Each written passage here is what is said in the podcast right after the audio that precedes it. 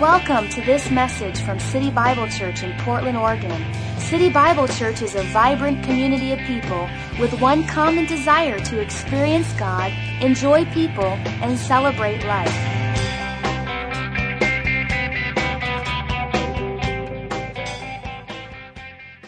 All right, we're talking about the miracle life, and I'm absolutely going to deal with an aspect of miracle living that is very, very important this morning. Living a miracle life, my definition goes like this. A life that begins with a miracle salvation. So everything about us is miracle. Jesus Christ rose from the dead. That's a miracle. So Christianity begins with a miracle, and it begins with a miracle in me. I get saved. I get born again. Miracle salvation, which leads to a miracle of the Holy Spirit, which the Holy Spirit in me now joins with my human spirit and I become one spirit with the Holy Spirit. That's a miracle that God lives in me. And then one of the greatest miracles is transformation. I start changing.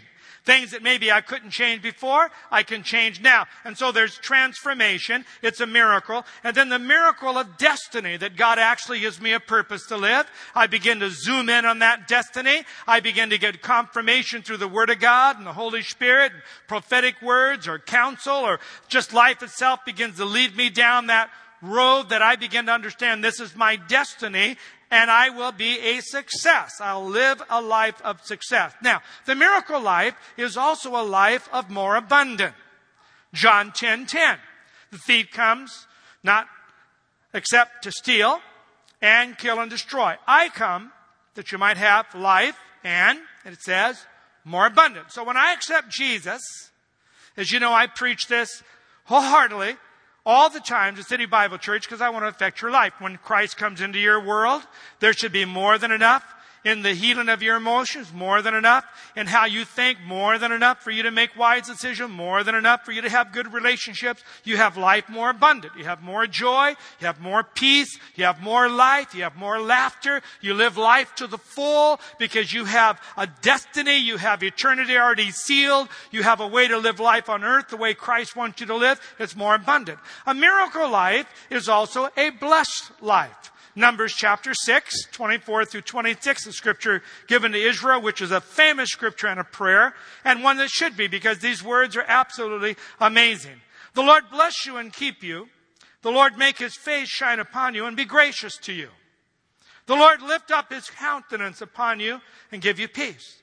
Every one of us would love to experience that verse right there where the Lord says, I want to bless you and keep you, and I'm going to have my face shine upon you. I'm going to lift you up. I'm going to give you peace. I'm going to go before you. I'm for you, and I'm going to let my presence and glory rest on your life, and you will be a blessed person. The miracle life is a life of God given greatness. That God can actually take a person and make them great. God wants to take you from wherever you are to the next step and put greatness upon your mind and your spirit so that you begin to desire greater things. You begin to see greater things for your life. As you let go of the baggage of yesterday, the future gets clearer and you start believing God for greater things. And, and pretty soon a spirit of greatness comes upon your prayers, like Jabez, where he prays, God, enlarge my borders. And so greatness is part of Christianity because God enlarges our capacity to pray and to see the future. And that spirit of greatness comes on us about every area of life. Now, I want every one of those to live in and on you. That you would be blessed that you would have abundance, that you would have God given greatness. My question this morning is what would stop it? What actually steps in the middle of the road and puts a hand up and says, You're not going to have it? Of course, the devil is always against us, but I'm going beyond just the devil thing. Of course, the world is against us, but I'm going beyond that too. And of course, the flesh is against us with our evil passions and our desires and all that. And that might have something to do with what I'm, I'm going to say. All three of them could. But I'm going to deal with a very specific thing. What is it that stops a person from having greatness in their life? Having the blessing of God in everything they do. Having an absolute abundance that just spills over in their life and they live it out. The miracle life is possible by God's grace, of course, and power. Now listen carefully. And by our cooperation. So greatness, blessing, abundance, miracle life that I'm dealing with is yours. It's the will of God for you to have what I just preached. Absolutely Bible. But there has to be a cooperation with God. And this is the one thing. I could deal with 10 things maybe that would make this message more balanced if I was dealing with everything, but I'm only going to deal with one because I see this one is popping up all the time in people's lives and it's a thief. It will rob you of greatness. It will rob you of blessing. It will rob you of the life you could have. The miracle life of God. Making successful, crucial decisions at pivotal points in life. What is it that robs people? Bad decisions at the worst time. Now, I'm not talking about the hundreds of lesser decisions about what shoes you put on and where you fill your gas tank up and where are you going to eat today and lesser decisions. Or it could be more than that, that you're going to rent this apartment or that apartment, or buy that house or that house, or apply for this job or that job. I would still call those lesser decisions. They're not the crucial, although some of those could be career crucial decisions. But most of our lesser decisions we make, well, every single day. I'm not talking about those. I'm talking about the crucial, pivotal, decisions. The miracle life is successful if you make successful, crucial decisions. Our destinies are often influenced by a handful, just a handful, of crucial decisions, a chain of choices that shape our entire lives. Wise decisions are incredibly important. But we have all these choices in front of us. Now, there's only a handful that I would put into the category of crucial. Those handful decisions most certainly would have whether you accept Christ or reject Christ in your life. That's a crucial for now and eternity. A crucial decision would be who you marry. A crucial decision would be what you do with your entire career life. Business, not business. Crucial decision would be college, university. A crucial decision could be moving to another state or another country. Could be a decision that changes everything in your and for the rest of your life. Crucial decision could be relationships that you're choosing that you know are wrong, but you're chancing it. Crucial decision. Or ones that are right, but you let go and won't bring back. What would be the crucial decisions in your life that would be the handful of choices that would shape everything you do? Well, there are some decisions that have to do with your finances. For a person to have no financial stability because of poor decision making would be a chain of choices that could put that person into a situation where they can't even help themselves or anybody else in their life, and if they get married, their offspring or their children or their children's children will never have any hope or help from that person who has actually made decisions that have taken all the resources out of their life. Some decisions will live with you for years. Counseling a man one time in my pastoral ministry who did an investment. He wanted me to invest with him, and after listening to it, I said, No, I don't think so. And then he went on and on. I said, you know, I'm just not going to do that. Not enough information. It's not proven. I'm just not sure about the com- I'm just not going to do it. He did it. Emptied his bank account. Second mortgaged his home. Borrowed money from his family.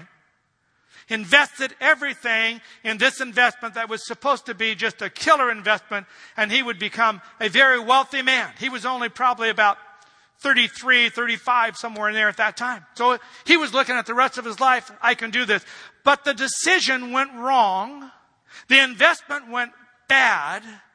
He lost his savings, his second mortgage, owed money to his family. He never talked to me again for probably at least 12 months out of embarrassment or out of anger or out of I don't know what, but he never connected back to me, even though I knew all that happened. He finally came and talked with me. I didn't want to go to him because I was embarrassed for him and I didn't want to say, I told you so. And, you know, just, we never talked about it for a year. We greeted, but never talked about it. He finally came back to me and said, you know, I made a very bad decision. I said, well, people make bad decisions and good decisions. Life's built that way. You can recover for this. He says, I just want you to know, I know it was wrong. He says, my calculations are it will take me about 10 years to recover. Pay back the money. Get the house equity back. My wife is very angry with me. My whole family that I owe money to are very angry with me. I live with that every time we get together. He said, if there was any way for me to undo that decision, he says, I think about it every day. I would undo that decision in a heartbeat in a second. I wish somebody would have stood in front of me and said, don't do this. He said, a few people did. He said, Pastor Frank, you did, but you didn't say it hard enough, loud enough. Well, you're a grown man. I told you I wouldn't do it and I thought more research had to be done. I didn't feel I had the right to go any further than that. You never asked me to go any further than that. It was your life and you were making a business decision. I didn't know what else to say. He says, I know that. I don't blame you. But he said, this decision has almost ruined my life. I could tell you right now, start 30 years ago, 35 since I've been pastoring and, and give you one for every year. I at least have one of these stories for every year I've ever been in the ministry, at least one.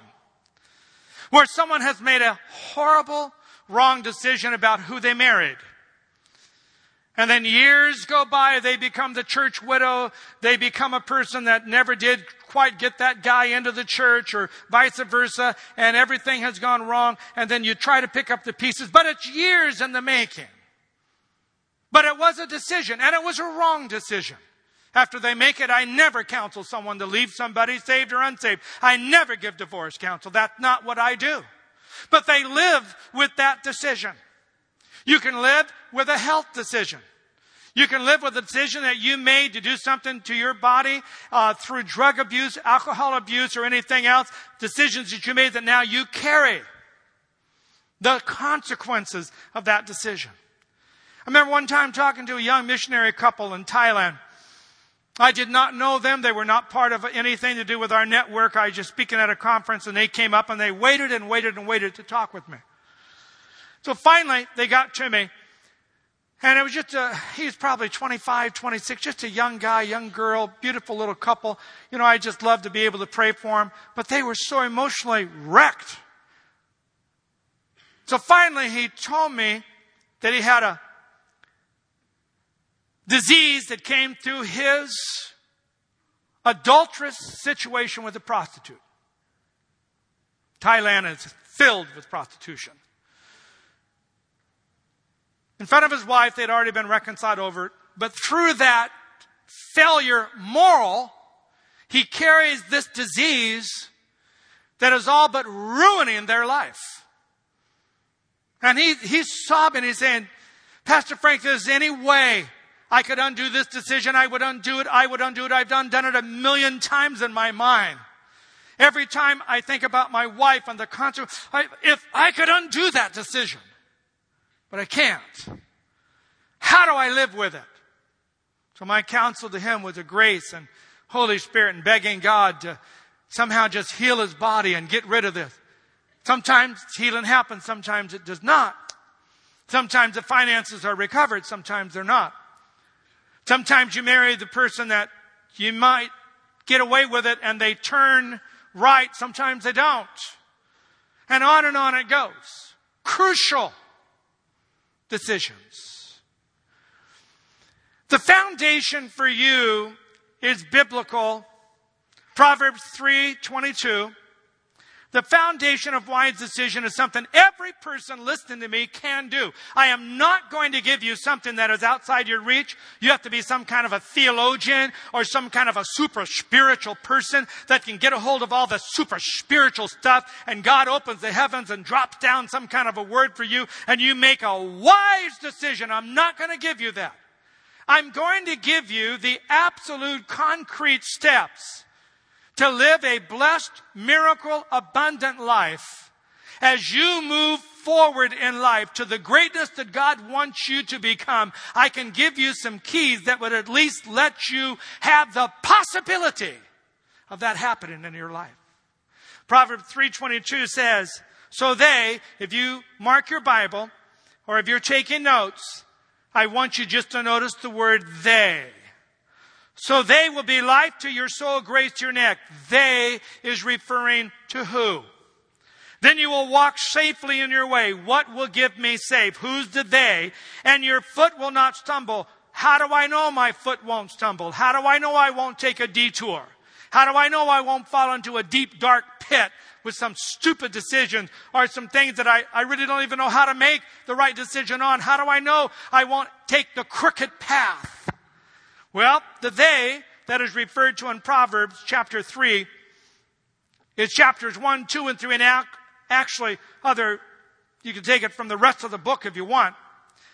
It's wisdom, discernment, discretion, a learning heart,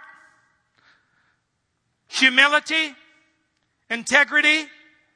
These will take your life and wrap around your neck and around your soul like a grace necklace, a miracle necklace. But these are not miracles outside of your reach that you have to pray and they're invisible. You're not sure if the miracle will happen. These are very concrete, tangible. Every person can have wisdom. Every person can have discernment. Every person can have discretion. Every person can have good judgment. Every person can have an open heart and a learning heart and an open ear and a learning ear. Every person can learn to listen. But our world is filled with people that make bad decisions. What's the components of a bad decision? Before I give you my components, I would like you right now, every person, if you don't write it down, I want you to think about it. If you had to tell somebody or tell yourself, what are three, at least three, there's probably 30, what are three bad decision components that you know if a person has these components in the decision making process, they're going to make a mistake. What are three of them? Write down which ones you have, see if they match up with me. What are at least three components of a person that is probably going to make a mistake? They're, they're leaning the wrong direction. What components are there? One, Bad decisions forsake biblical principles. Two, bad decisions reject wise counsel. Three, bad decisions neglect God's direction. Those are the three most basic. Is that people don't really look at the biblical principles at hand, or they ignore them, or they simply don't really want them to confront them, so they don't use biblical principle. Or they simply reject wise counsel. They know the person is telling them the truth, but what the person is telling them emotionally they do not want to align with. And so instead of uh, aligning themselves spiritually first, they align to their situation emotionally. And people say things like this, I can get away with this even though you don't use those words. I can date this guy and I won't get burned. I know he's unsaved. I know he's unchurched, but you know what? I can do this. The Bible says you can't. The Bible says you have a chance of being burned. The Bible says if you go into business with an unsaved person or a person who is unequally yoked than you are, you have a great chance of having problems with that person. The Bible says if you make partnership in business with an angry person, you have a great chance of having problems with that person. The Bible says that if you are unequally yoked with someone that does not know Jesus, not only in your marriage, but in your relationships and in your business, you're probably going to have problems. Now, you might get away with it. You might come to a place where the mercy of God and the sovereignty of God overshadows the situation and you don't have problems with that, that you've actually violated a very clear moral biblical principle. You might be able to sleep around before your marriage, which our generation does quite a bit of, both Christian and non-Christian, pre-sexual relationships is not something that's hidden in your life or around your life or the people you know. If I would ask, and if you're 30 and under and you live in a single situation and you know people that work for you or you work with or people in or out of the church, some of them are immorally, pure, immorally uh, active right now. They're involved with situations they shouldn't be involved with. Now, you might get away with that, seemingly. That is, maybe nobody finds out about it. Maybe as a lady, you don't get pregnant, so it never comes up. As a man, nobody ever counsels you about it. And you might be able actually to come to church, pray, lift your hand, shake hands, go through life, live immorally, violate one of the clearest scriptures in 1 Corinthians chapter 6 is just one of them, but Proverbs chapter 6 and 7 are very clear about what happens to an immoral person. Now you might think you get away with it, but the damage comes into your emotions, into your spirit, into the very fiber of your being. You cannot take immorality into the fiber of your being without it causing you to be a double-souled person. You cannot be hooked up with another human spirit and human body and not have something that does something to your emotion. A sexual encounter is more than just an emotional encounter. It's a spiritual encounter. It takes something from you and it takes something from that person. Something happens in that encounter. Every time that happens, something alters in you. You might not notice it for a year or two, but you're chancing it. You, you're trying to do something. You're making a decision, even though it's hidden, that could have great consequences in your body, in your spirit, in your soul, and in your future marriage. It can have consequences. Now, wisdom would say, don't do that. But our world would say, why not? Everyone else is doing it. And a number of other reasons. People that reject wise counsel make bad decisions. Here are a few other words that maybe you wrote some of these down. Here's some words I've noticed that pop up when I talk with people that are making bad decisions. Pride. Pride. Stubbornness. Won't give in. Greed. Can't let go. It's pushing them. Pushing them, pushing them. Greed. Anger. Oh, anger is a big one. Anger at somebody, anger at yourself, anger at your lack of success. And so out of that, you build an ungodly ambition. And that ungodly ambition is to prove somebody wrong.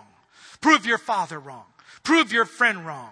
Prove people wrong. I'm going to do this even if it kills me. Well, that kind of decision making process is going to drive you beyond wisdom and cause you to make wrong decisions. Vengeance, I'll get back at them. Hastiness, doing it so quick. Assumptions. Well, I thought they signed that. Well, I thought he had insurance when I loaned him my car. Well, I really didn't know. Assumptions. Guilt. How many had at least one of those words written down? It's not like it's hidden. It's not like we don't know some of this, but things happen. Here are the absolutes for wise decision making. If you put these into your life, I think you have a chance of making some very good decisions. Number one, become grounded in basic Bible knowledge. Read the Bible more than you read the newspaper. It's just real simple. If you would take my counsel on that one thing right there, read the Bible as much as you watch television. I guarantee you, most everybody in the room would probably watch at least one hour a week but probably more like five to seven hours a week and maybe more. If you would read the Word as much as you take in everything from television, all the vain philosophy and the vain counsel and all the stats and all the news and all the economic stuff that's coming in, and there's a host of things to read. If you read the Bible more than you read a magazine, if you read the Bible more than you read a novel, if you read the Bible more than you talk to your friends about what you should do, I guarantee you pretty soon you'll have more Bible knowledge in you turn into your decisions than you will television, newspaper, or peer level friend. You'll have some Bible to at least talk to your heart. Read the Bible. If you don't know where to start, read Proverbs. That's a great book to feast on and just pray through and ask yourself questions. It's 31 chapters and it's rich with the wisdom of God. Read the book of Proverbs. Read the book of Ecclesiastes. Read the book of Psalms. Go to the New Testament and read the book of Romans, at least for your, your stance in Christ and how you should be living. Number two, become a lover of God and the counsel of God. That is the first person you ask is God.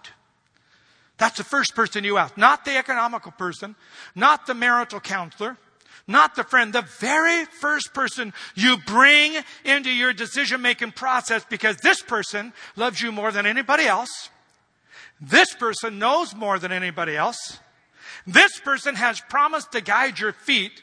This person has said he would build a hedge around you. This person has already stated he has a will for you and a purpose for you and a destiny for you. And so the very first person I bring into my arena to take steps into decision making is God.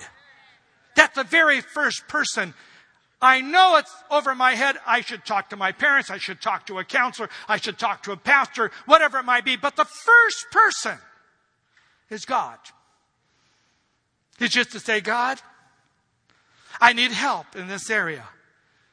I don't know how you're going to bring me help, but I really don't want to make a bad decision, a wrong decision, not even a half good decision. I want it to be the right decision. Now, God, I'm talking to you first because you're my father. Maybe you don't have a good father relationship. Maybe you have no father at all because your father's in heaven or you don't know your father or he's moved somewhere else or whatever or your father is not the kind of person you go to counsel. Okay. But you do have a father God. And it says that he will take up the orphan and the widow and those that are fatherless. He will become your father and he will speak counsel into your heart. Psalm 33:11, the counsel of the Lord stands forever, the plans of his heart to all generations. Proverbs 19:21, there are many plans in a man's heart, nevertheless the Lord's counsel will stand. His advice to you, His counsel will be based on His plan, His purpose, and His design for your life. He will never take advantage of you. He will never lie to you. He will never lead you down the wrong path. He, he will never say to you, You're not holy enough for me to guide you. He will never say to you, I'm not sure you're all that involved with me for you to be asking me this kind of counsel. God will take you where you are and by his absolute sovereign, unbelievable love for your life. He will step in and he will begin to try to help you find the wise decision and the road you should be walking down because you've asked for his help. Number three, become familiar with godly principles that govern life. Proverbs 4:20 says, "My son, give attention to my words, incline your ear to my saying, do not let them depart from your eyes. Keep them in the midst of your heart. For they are life. Proverbs 4:20. They are life to those who find them and health to all their flesh. Listen to this scripture, Proverbs 13, 13. He who despises the word will be destroyed. But he who fears the commandment will be rewarded. The law of the wise is a fountain of life to turn one away from the snares, the snares that come after us. Learn the principles. If you don't know them, find someone that can help you and begin to write those principles down. Number four, become open and sensitive to the Holy Spirit. In Christian circles, we use the term, I have a witness to that. I feel good about that. You know, the Holy Spirit's been talking with me. You know, the Holy Spirit has made, those are all good words. There's nothing spooky and weird about someone saying they feel the Holy Spirit. It's Bible. John 14 verse 26 says that when the Holy Spirit comes, He will teach you all things and remind you of everything.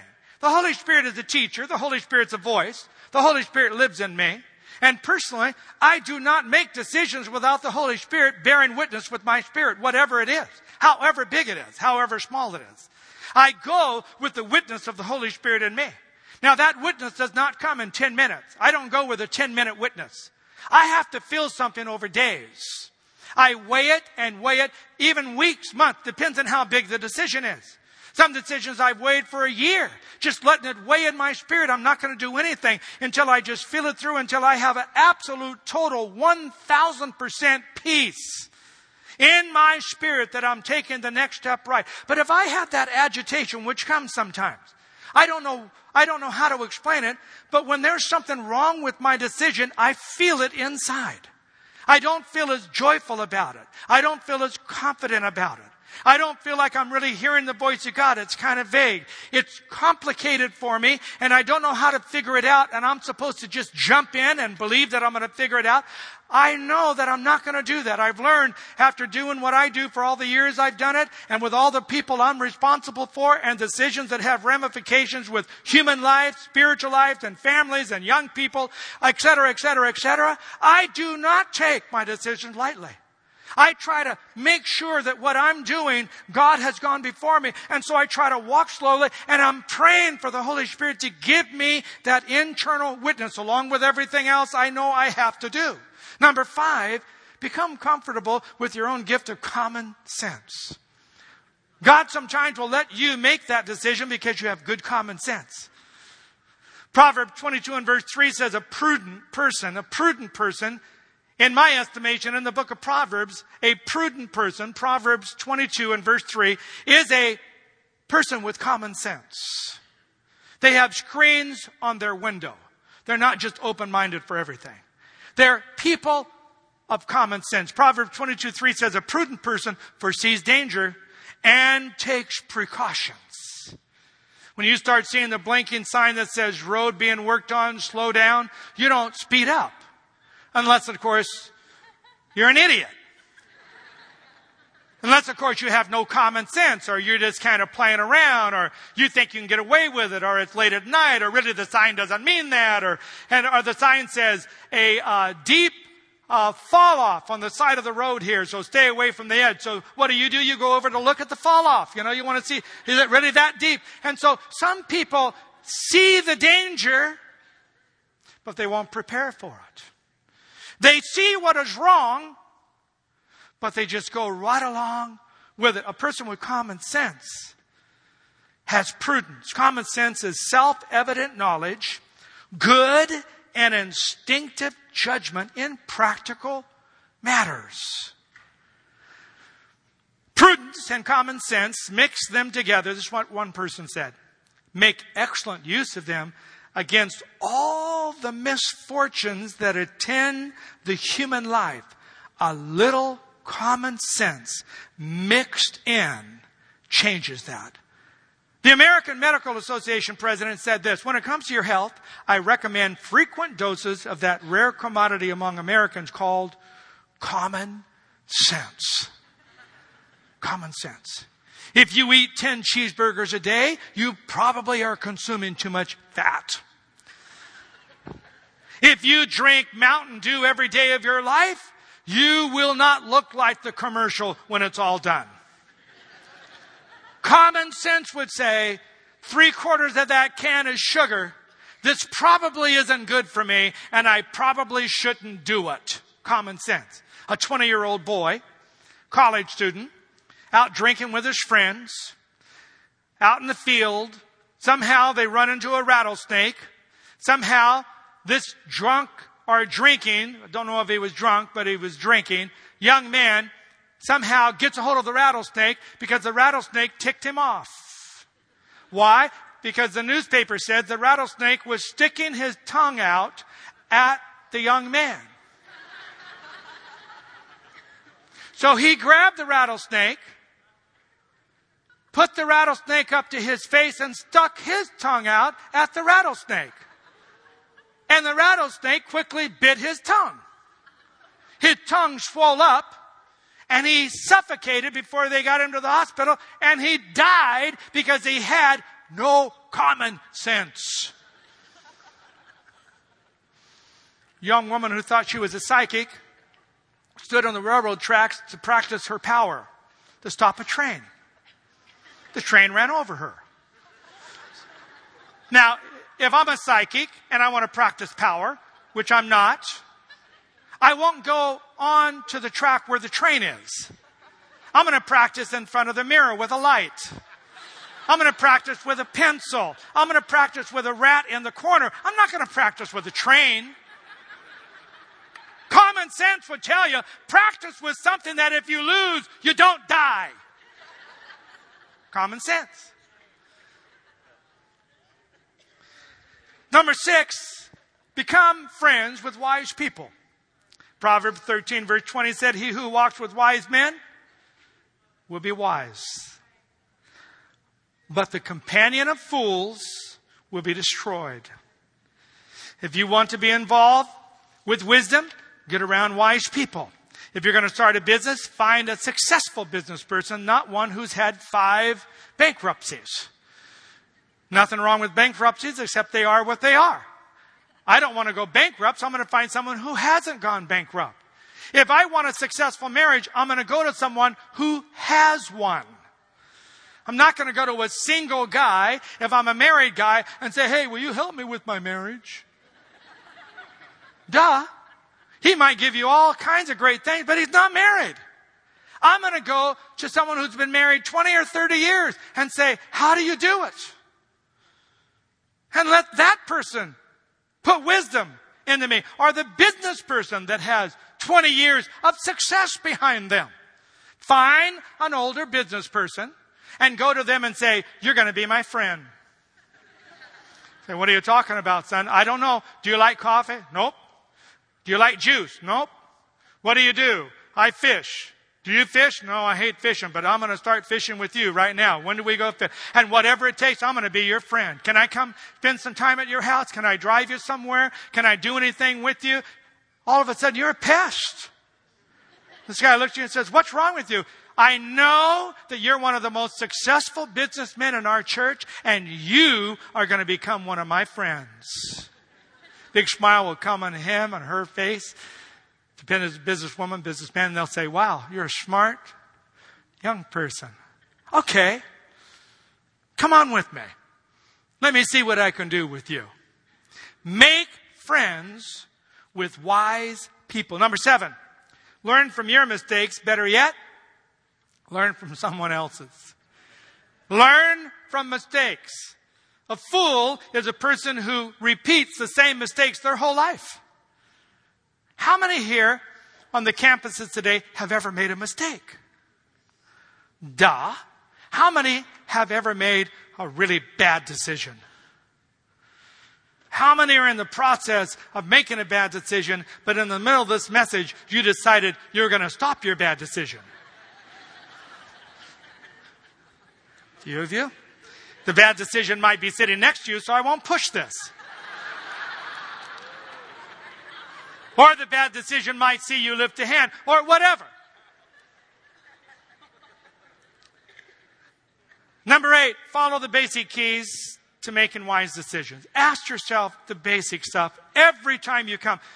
Again, not just what shirt I will wear or will I eat at that restaurant. I'm talking about the handful of crucial stuff here. Ask yourself a few questions like this. Does the Bible have anything to say about what I'm trying to do? Can the Bible help me at all on this? Do I have an inner witness that I'm at least on the right path? Or is there something agitating me? Does this harmonize with what I've always thought to be the will of God for my life? Or is this taking me off totally a different direction? What specific guidance can I discern? Open door, closed door, inner witness, etc. How do I know God's leading me here? Have I sought mature counsel from more than one person? Two or three, it says, is a good balance. Ten or twelve is too many. Two and three of wise counsel, that's enough for you to get a feel. Have I exercised my own common sense? As I move on in life. I'm going to end this message with putting these up on the screen so you can just take them down. Crucial decisions that I think every person should make in their life. Uh, there could be many more than this, but these are at least some of the, the ones I should decide to do. Number one, I decide to cultivate a right attitude. That's my decision today. I'm going to cultivate an attitude of openness and humility. I'm going to cultivate an attitude that my spirit will be different than other people. I'm going to make a decision that my attitude will not stumble me as I move on in life. Number two, I decide today that I'm going to stand and defend my ground. That is, the things that I know are right, the things that I know are true, the things that I know are godly. The things that I will not give up on, I am not going to let someone take them from me. I will stand and I will defend my ground. Number three, I decide today to not compromise biblical principles. And if you are compromising any of them, all it takes is repentance, the mercy of God, and God can help fix you. God can put you back on the right path. If you've been fudging on something, all you have to do is get honest with God. Compromising biblical principles. Number four, I decide today, these are decisions within my realm, to not be squeezed into an ungodly culture that has given me wrong counsel, wrong guidance, and shaping me into the wrong emotional person, the wrong spiritual person, the wrong moral person. I am going to stop hanging around that crowd. Now, evangelism, make friends to get them saved, but don't make friends to become like them. What might be cool to them is not cool to you. And if you have to be cool to be with them, then it's a problem. You need to look at what is squeezing you into a mold and make sure it's the mold you want to be squeezed into. Number five, I decide to risk all to make a difference. Like an Esther and other people in the Bible, make a decision that you will find a just cause for your life, a reason to live, a reason to sacrifice, and then you will lay your life down for it. Number six, I decide today to value relationships above my circumstances. If my circumstances are discouraging and some things like in the book of Ruth chapter one is where I'm taking that from, where she decided her relationship was more important than her comfort, than her circumstance, than her having her way. She gave herself to the important relationships of life. Number seven, I decide to give up all my small ambitions. Small ambitions are those that will rob you of the main, chief, big ambitions you should go after. I'll tell you right now, you cannot have very many small ambitions before they will damage the big ambitions. You have to see the energy. You have to see what is going from your virtue level and your faith level and your time level. How many ambitions can you have? Paul says he had one mark to hit. What's your ambition? Give up a lot of those intrusions into your life. Number eight, I decide today to put my roots down in a local church. Why? It's biblical. It's safe. It's a place where I can get feeding, counsel, protection. It's a place where I can learn how to serve, sacrifice, and be loyal. It's a place where I can find my mate or I can get married and raise my children. It's a place where we can have friendship for life. The local church is a God idea. It's not a Frank idea. It's a God idea. And if you've never put your roots down in a local church and actually said, this is my church and I'm going to make a difference here, then you need to make a decision. And number nine, I decided to place Jesus on the highest place of my life. Whatever has come into his place, I'm pushing it off. Saying, Jesus, I don't even have a chance to make these crucial decisions if you're not the center of my life. Jesus is the center of our decisions.